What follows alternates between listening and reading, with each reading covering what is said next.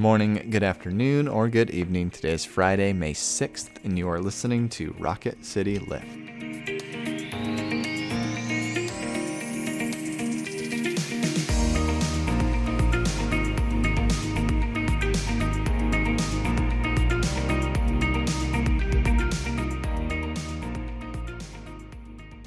Hi, everyone. Welcome back to Rocket City Lift. I'm Tara Bolger. And I'm Brett Gitteman. And we come to you three times a week to bring a bit of a spiritual lift to your day. We're going to read more about Saul today.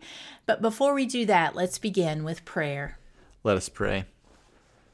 Lord Jesus Christ, we pray that as you work in the world, as you transform hearts, as you bring grace into a graceless world, that we would have eyes that see your action, that we would have ears attuned to your work, and that we would have hands and feet that would participate in what you have already begun, building your kingdom and furthering peace and mercy in this world. And pray this all in your name. Amen. Amen. Listen to this story from the ninth chapter of the book of Acts, verses 1 through 19. Meanwhile, Saul, still breathing threats and murder against the disciples of the Lord, went to the high priest and asked him for letters to the synagogues at Damascus, so that if he found any who belonged to the way, men or women, he might bring them bound to Jerusalem. Now, as he was going along and approaching Damascus, suddenly a light from heaven flashed around him. He fell to the ground and heard a voice saying to him, Saul, Saul, why do you persecute me? He asked, Who are you, Lord? The reply came, I am Jesus, whom you are persecuting. But get up and enter the city, and you will be told what you are to do. The men who were traveling with him stood speechless because they heard the voice but saw no one. Saul got up from the ground, and though his eyes were open, he could see nothing. So they led him by the hand and brought him into Damascus. For three days he was without sight, and neither ate nor drank. Now there was a disciple in Damascus named Ananias. The Lord said to him in a vision, Ananias. And he answered, Here I am, Lord. The Lord said to him, Get up and go to the street called Straight, and at the house of Judas look for a man of Tarsus named Saul at this moment, he is praying and he has seen in a vision a man named Ananias come in and lay his hands on him so that he might regain his sight. But Ananias answered, Lord, I've heard from many about this man, how much evil he has done to your saints in Jerusalem. And here he has authority from the chief priest to bind all who invoke your name. But the Lord said to him, Go, for he is an instrument whom I have chosen to bring my name before Gentiles and kings and before the people of Israel. I myself will show him how much he must suffer for the sake of my name. So Ananias went and entered the house. He laid his hands on Saul and said, Brother Saul, the Lord Jesus, who appeared to you on your way here, has sent me so that you may regain your sight and be filled with the Holy Spirit. And immediately something like scales fell from his eyes, and his sight was restored. Then he got up and was baptized, and after taking some food, he regained his strength. This is the word of the Lord. Thanks, Thanks be to God. God. Tara, for our Friday fun question, Mother's Day is coming up. What do you appreciate most about your mom? So my mom is no longer with us, but easily the best gift she ever gave me is a love of reading. Hmm. Um, my mom read all the time. We went to the public library all the time. Um, you know, I I've seen a meme that says, you know, I'm still chasing the high of a scholastic book fair. and that's very true for me. You know, like we had we had so little and yet I can remember taking five bucks to the book fair and I would get two new books because I'm old and books were cheap. I was like, oh my gosh. Uh-huh. but but that love of reading I think is really it has saved me hmm. in many ways. Hmm. So Thanks, Mama. What about you? Uh, I think in thinking about uh, my mother, that she has, I think that she has given far more to the world than she's received. Um, I think she's been the recipient of much love and care from her family and from her church uh, and from her community. Uh, and I think that what she has given back to her family and her church and her community much outweighs that. Um, and I think that that's uh, a pretty incredible thing for us to all strive for. Uh, Yeah. and so um, the example of that uh, is, is something I very much appreciate about her. That's lovely. But to our scripture, who do you identify more with, Ananias or Saul, and why? So it's interesting to juxtapose the two because mm-hmm. they both undergo a change in a way. Paul's is far more dramatic. Ananias, his change is that A, God speaks to him, B, he tries to be faithful, C, he says, he pushes back, right? I don't know about that. It's pretty dangerous, Lord. It's pretty dangerous. My friends have told me about that guy. Yeah. And he, you know, Ananias is a follower of Jesus Christ of the way, mm-hmm. you know, to go and stand before Saul, knowing that Saul wants to bind people and mm-hmm. take them to Jerusalem for trial.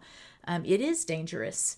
But the part that struck me when we were reading it this time is that when Ananias goes to Saul, he says, Brother Saul, not just Saul, Brother Saul. So I think that's really interesting. Um, I identify with Paul in that I think I've had a dramatic conversion and I'm terribly hard headed. Like literally, the Lord would have to like strike me dumb to get me to pay attention to anything. Um, but and I really, I don't feel like I'm a courageous person, but I think Ananias is, and so I hmm. wish I were a bit more like hmm. that. I mean, to have the Lord blind you is going to get your attention. To have a vision, to go in front of this person who wants to kill you mm-hmm. and offer them healing, mm-hmm. boy, that's that's pretty brave. Mm-hmm. What about you? Yeah. Well, first of all, I I think it's you know um, I think it's so great of. I think this question we should ask in like every story that we read when Yep. we read about the characters. And if the um, answer is Jesus, you're, you're, wrong. you're in trouble. um, because yeah, I think similarly that I find elements in both. Um, the the part of where Ananias receives a call and then uh, talks back to God, Pushes back pushes back is is one hundred percent me. Mm-hmm. Um, but then he still goes. I, I think that's. I feel like that is. I can that can describe uh, my religious life in a nutshell. Of of undoubtedly feeling a call to do uh, either something major in in a vocation or a move or something, or even minor in like talking to someone who's Yeah. sitting in the corner. And I always have a word of excuse or or pushback first. Um, but it does seem that usually the grace of God is is bigger than the excuses that I come up with. Um, and uh, I don't know if I'm still as gracious as Ananias calling Paul brother when he gets there, but you know he has to journey to go there, right? Uh, that that I'm I, I don't I would I'd be willing to well if it's me if I'm willing to bet on Ananias he doesn't start with brother Paul at the start of his journey uh, but he ends there. Uh, and so I think that that is just like the journey of faith in, in so many ways. And um, yeah I mean Saul is just characteristically I think that I'm not like him in a lot of ways. Um, I mean like he is as we talked about on Monday, a very passionate man, and, and that helps him to go and do these really incredible things. Where I think I'm sl- slower to to to speak. Uh, I'm I'm not gonna uh, make as many waves as Saul, uh, but it, it's it's aspirational to read about those and see what can be done in that, right? Um, and so to see uh, the benefit of pushing yourself in different ways.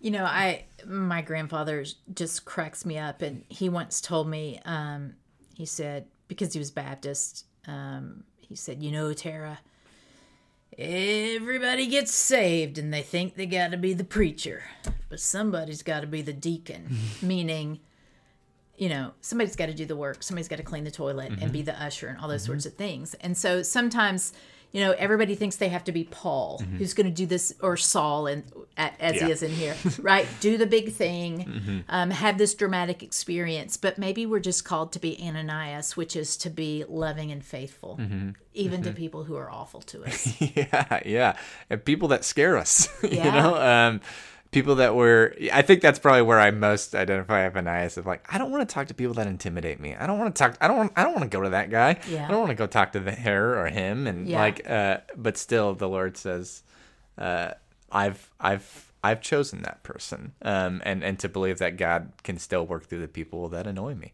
and God chose to work through Saul. God also chose to work through Ananias, and they are both equally as important. I mean- because there's no Saul without an Ananias. I mean, Saul can't see without uh, the grace of God coming through Ananias. He's not gonna. He's not gonna be a missionary all through the uh, world of Rome Yeah. without sight.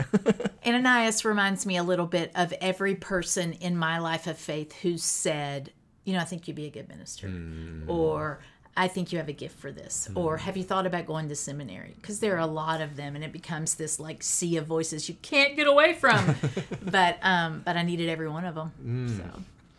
So we will end with one of your favorites, a quote from Leo Tolstoy. Everyone thinks of changing the world, but no one thinks of changing himself. And that's why he's one of the greatest. Thank you all for being with us. We hope you have a wonderful and safe weekend. We'll be back again on Monday. Now, may each of you go out to love and to serve, to be well, to care for yourselves and others, knowing that the grace and love of God is ever upon you. Amen.